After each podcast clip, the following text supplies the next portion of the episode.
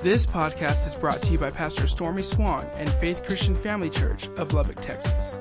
For more information, please visit faithchurchlubbock.com. If you got your Bible, go with me to the book of Romans, chapter 4.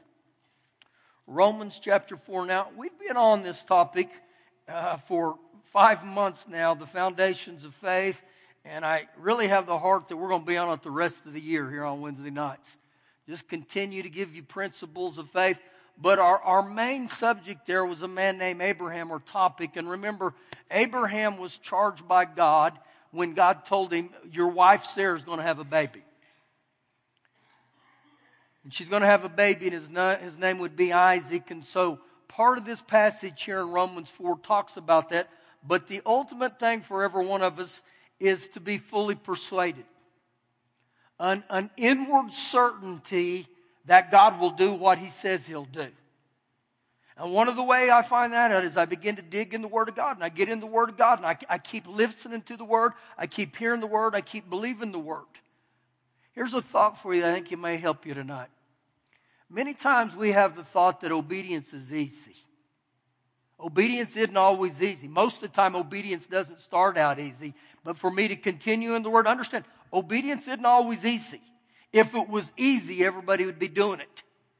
But something happens when I begin to obey God. And the reason I obey God is because I'm fully persuaded that He'll do what He said. So we begin in Romans 4. Look with me back at verse number 20. The He here is talking about Abraham. Abraham did not waver, he did not stagger at the promises of God through unbelief. So, what happens here, just like Abraham, me and you, when I hear the Word of God, I either believe that Word of God or I begin to stagger. I begin to waver at it and I think, you know what? I, I don't fully believe that. And so it says here, he didn't waver at the Word of God. It goes on to give us some more insight, but it says, but he was strengthened. But he was strengthened in faith. Now, this tells me something right here. Our faith can be strengthened. Our faith can be made stronger.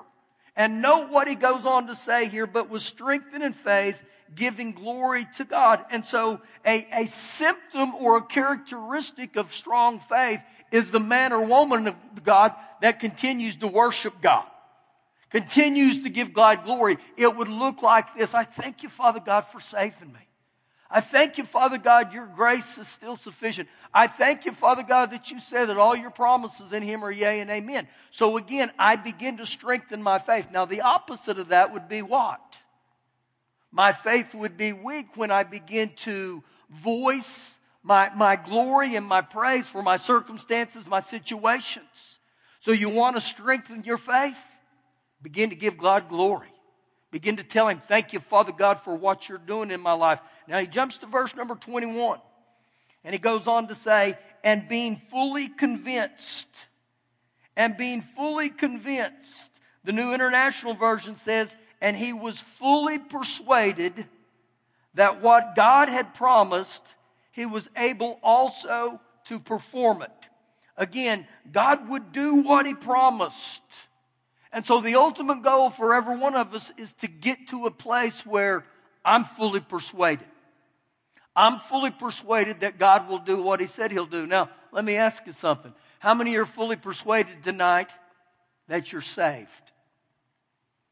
I'm fully persuaded. I'm saved. Why can I say that? How can I say that? Well, in Romans 10, 9 and 10, it says that if you believe in your heart and you confess with your mouth that Jesus is Lord, He said you'll be saved.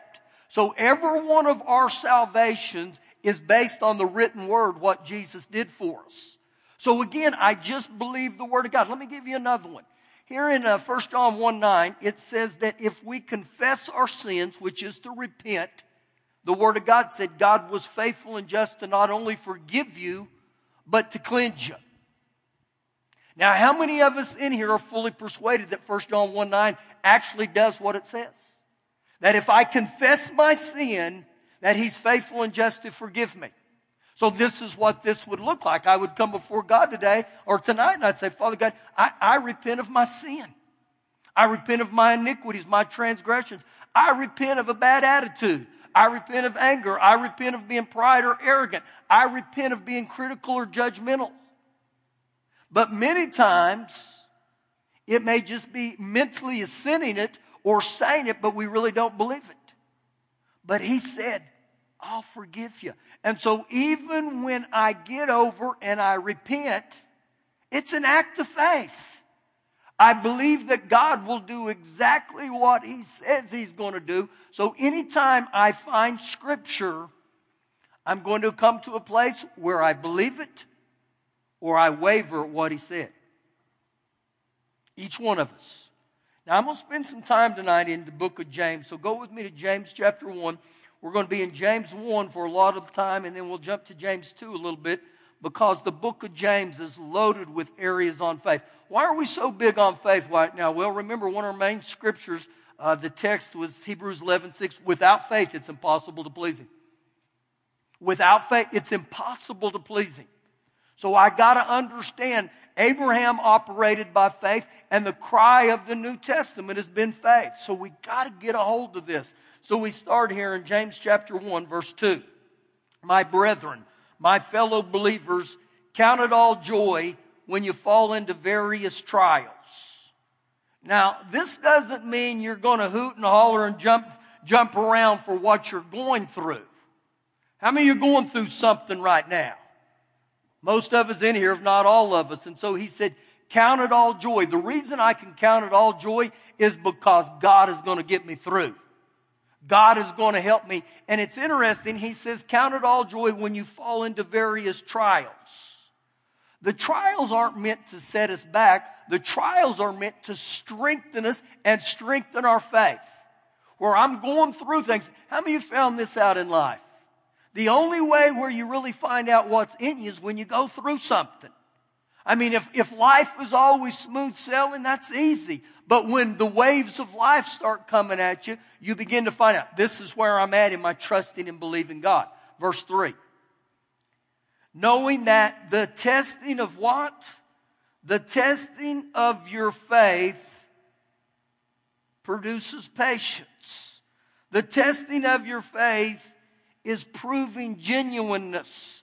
The testing of your faith, it, it produces or finds out what you really believe. What are you really believing? And so understand this, that when I go through trials, your faith and my tr- faith is going to be tested. It's going to be tried. Verse 4. But let patience have its perfect work. The word patience there is a positive steadfastness. But let patience have its perfect work that you may be, may, may be perfect. That word perfect there literally means that you may be mature. That your faith will begin to mature and it will be complete, lacking nothing. So the goals of these trials, the goal of your testing or the testing of your faith is to mature me, is to complete me. And guess what? Every one of us need our faith to be matured. So you know what that means? I'm going to go through some stuff. But understand again, when I truly trust God, I can count it joy because again, God's going to get me through. He goes on to say, verse 5, if any of you lacks wisdom, if any of you lacks wisdom, let him ask of God. That's an interesting statement right there because how many of you in here would love to have wisdom when it comes to making decisions? I'd love the wisdom of God. But he said something in there. You got to ask him. Why do we not ask him many times? I believe a lot of the reasons we don't ask him is because we don't believe we'll hear. If I had a, a fully persuaded or I knew in my heart every time I ask God for wisdom, He's going to give me wisdom, man, I'd be picking up the phone all day long calling God. God, I'm asking for wisdom. I'm wisdom. But he said there, if you lack wisdom, ask of the Lord. Now keep reading because he goes something real, really good with all this. Let him ask of God who gives liberally or freely or generously, and without reproach, without mocking or ridiculing, and it will be given to him. Verse 6. But let him ask in faith. Now you may want to highlight that right there in your Bible or highlight that in your heart. He said a minute ago, if any of you lacks wisdom, let him ask of the Lord. Now he comes back immediately, and James says, let him ask. How? He didn't say just ask, he said, let him ask in faith. So when I ask in faith, what does that mean? I believe that when I ask you, Father God, you're going to do exactly what you said you're going to do. Actually, when you look at that biblically, that's Mark 11, 24. Whatsoever things you ask when you pray, believe you receive them and you'll have them.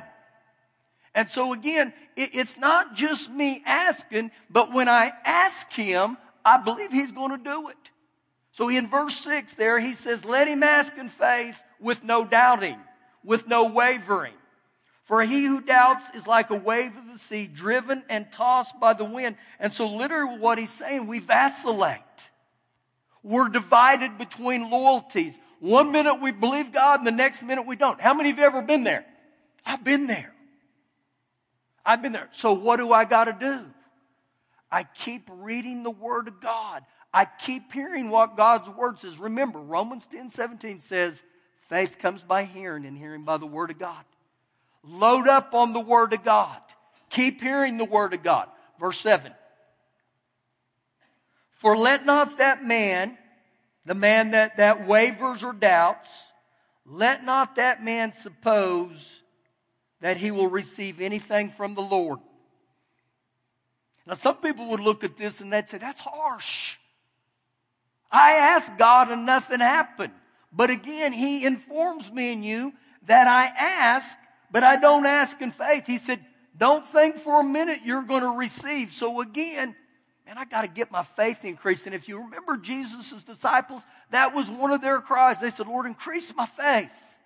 Increase our faith. Verse number eight. He is a double minded man. He has two minds, and he is unstable in all his ways. And so, guess what? I can be that way. Now, just for a second, I'm, I'm going to come back to James 2. You're real close there. Go, go to the book of Hebrews, chapter 4. I want you to see this. Hebrews, chapter 4. And the reason I want you to see this, because this isn't a new thing. This isn't something that's just started taking place. So begin with me, Hebrews 4, verse 1. Therefore, since a promise remains, a promise, what's a promise based on? A promise from God is based on the Word. So a promise remains of entering His rest. Let us fear lest any of you seem to have come short of it. So you know what He's telling me there? There's promises in the Bible for every one of us. But if I don't get over in faith, I'm going to come short of it. And you know what that means? I don't achieve this. I don't get it. I don't receive it.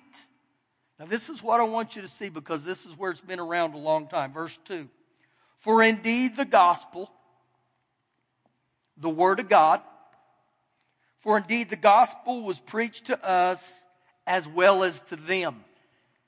The them he's talking about here was the Israelites. There was a promise to them, and they didn't believe God would do what he did. And so remember, if you look at that, when the Israelites came out of, out of Egypt, they wandered around for 40 years because they wouldn't believe God. So he tells us right here, he said, but that, that, that was pre- the gospel was preached to us as well as to them, but the word which they heard did not profit them. So you know what this tells me and you right here? I can hear the Word of God and I can hear the Word of God and you can hear it over and over and over. But he said, the word of God which they heard did not profit them. Why? Not being mixed with faith in those who heard it. So again, I can hear the word of God all day long. But until I come to a place where I mix it with faith, and what does mixing it with faith mean? I believe that God will do exactly what He said. I believe I can trust in an absolute confidence. And so the example we've used over and over, go with me to the book of James chapter 2. The example again was, was the man of God named Abraham. And so this passage here in, in James 2, I believe will clarify some stuff to us and it'll really begin to help us. Now, let's go through this whole passage, okay? Because I'm going to add things in there biblically here so I don't mess you up tonight, okay? James chapter 2. Uh, begin with me there in, in verse 14. What does it profit? Or what is the use, my brethren? If someone says he has faith, but does not have works, does not have corresponding actions, can faith save him? The New Living says it this way You say you have faith, but you don't show it by your actions. And so my actions don't reflect what I'm saying. Now hang in here with me, okay? Because he's going to go some here with this. To answer this question, the literal translation of this in the Greek, it literally says this. The question is, can that kind of faith, the kind does not issue in good work, save him? The implied answer is no. Now hold on before you get to conclusions, okay? Watch where he takes us here. Verse 15. If a brother or sister is naked and destitute of daily food, and one of you says to them, Depart in peace, be warmed and filled, but you do not give them the things which you needed for the body, what does it profit? One translation says, What good does it do? What is the use then?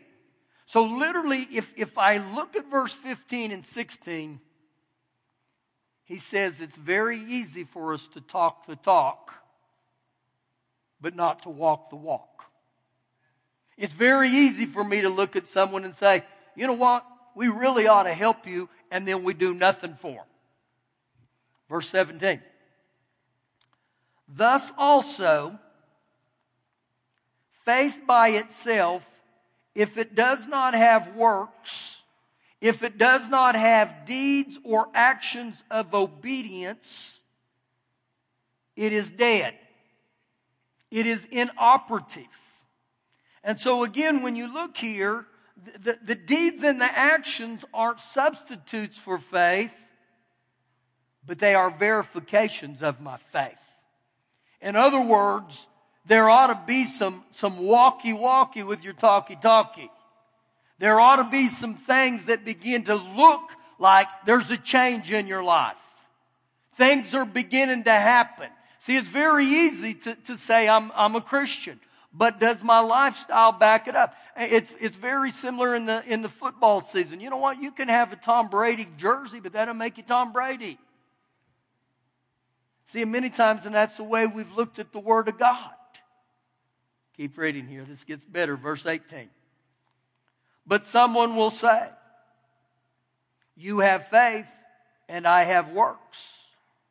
Show me your faith without your works, and I will show you my faith by my works. So, what is he saying there? Our works, our deeds, our actions of obedience, they can never earn salvation. Okay? We don't get saved by works or actions. We know that, okay? You could never be good enough to get saved. But when I look what he's saying here, the, the acts, the deeds, the actions, they literally reveal a genuineness of what I believe. They correspond together. They cooperate together. So again, there ought to be some evidence in my life that there's a change. Now, let me ask you this. How many been born again in the last year and you've seen a difference in your life? How many in the last 10 years you gave your heart to Jesus and there was a difference in your life? See, it's very easy for us to say, I'm a Christian, but yet I still act and look like the world. Maybe you've been born again 20 or 30 years. Now, I can say this in my life. I'm going to tell you, when I got born again, there was a change. Huge change. From a guy who was, who was a teenage alcoholic to not know more. To a guy who had been in jail before but not no more. And so again, it's very easy, even in the area of faith, to say this and that, but is there actions that correspond with my faith? And so this is what he begins to tell us right here. Verse 19. You believe that there is one God? You do well. Even the demons believe and tremble. Now, this is very interesting to me that he throws this in here and, and he says, You believe? So what? Even the demons believe. Now, why did he say that? The demons believe that Jesus is who he says he is, but they never obey. They never trust in him. They never live for him. And so again, in the same content there, that's what happens to us all the time. I can believe, but if I don't have some actions that correspond, then is my faith really alive? Keep reading, verse 20. But do you want, but do you want to know, O foolish man, that you have faith without works? It is dead. Apart from works and good deeds, it's useless. It's inoperative. It's ineffective. It's worthless, as all the different translations. Was not Abraham our father, was he not justified? Was he not accepted by works when he offered Isaac his son on the altar? And so, literally, what he's saying is Abraham's obedience demonstrated that he believed God. So we go back to that evening when Abraham was going to, to, to offer Isaac on the, the sacrifice as the, on the altar. I want you to think about this for a minute. Remember, God said to him, I want you to offer your only son, Isaac, on that, that altar. And remember what took place. Abraham took that knife and he was on the verge of going ahead and doing it. And remember, God stopped him. And so Abraham came to a place in his life where he trusted God enough that he said, You know what? In my actions, I'm willing to obey God. See, that's why the Bible's very clear there in Romans 4 where he said he was fully persuaded. Now, here's the question for all of us If God told me that my only son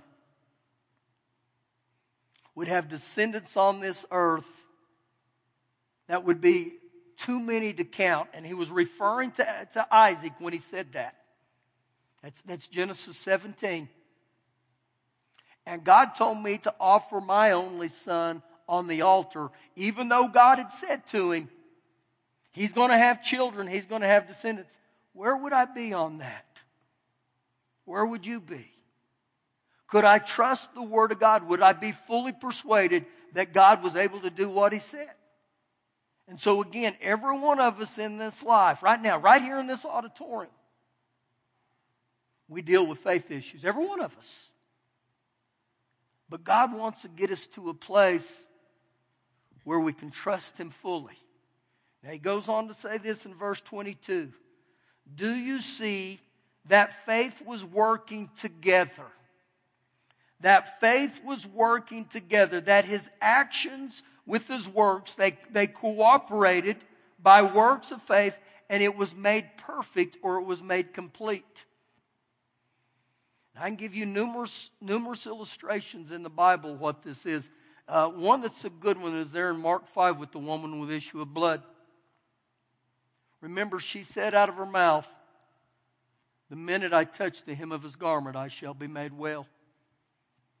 So her faith was when I touched the hem of his garment. And remember, she touched the hem of her garment. So what she said out of her mouth, her faith and her actions lined up. Do my faith and my actions line up? Keep reading. Verse 23. And the scriptures was fulfilled, which says, Abraham believed God, and it was accounted or credited to him for righteousness, and he was called the friend of God. You see then that a man is justified by works and not by faith only. The New Living says we are shown to be right with God by what we do, not by faith alone. The Amplified says through works of obedience as well as what he believes. So again, And I got to get over and I just got to start believing God. Here's you a good one, too, a little illustration I think will help you. John or, or Luke 6:38 it says give and it'll be given back to you good measure pressed down shaken together running over shall men give unto your bosom. Now I can quote that day after day. I can say that out of my mouth. Woo, God said give and it'd be given back to me. God said give and it'll be given back to me. But that verse will do me absolutely zero good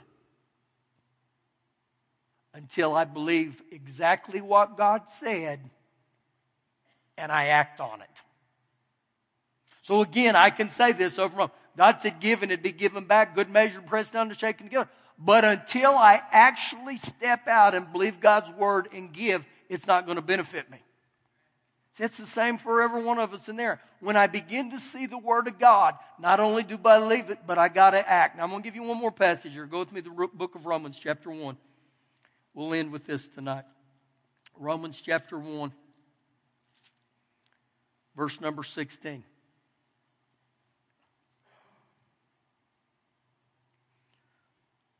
For I am not ashamed of the gospel of Christ.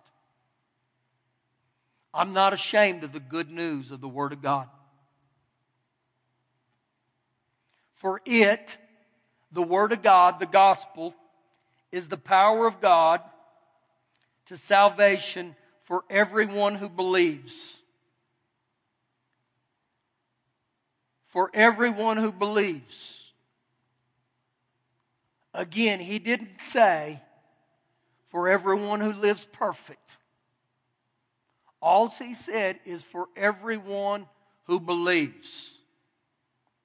So again, the way I get saved, I, I, I ask Jesus to come into my heart. I believe the Word of God. And so he tells me right there, it's, it's the power of God to salvation for everyone who believes, for the Jew first and also for the Greek. For in it, in the gospel, in the Word of God, the righteousness of God is revealed from faith to faith. The Amplified says it springs from faith and it leads to faith.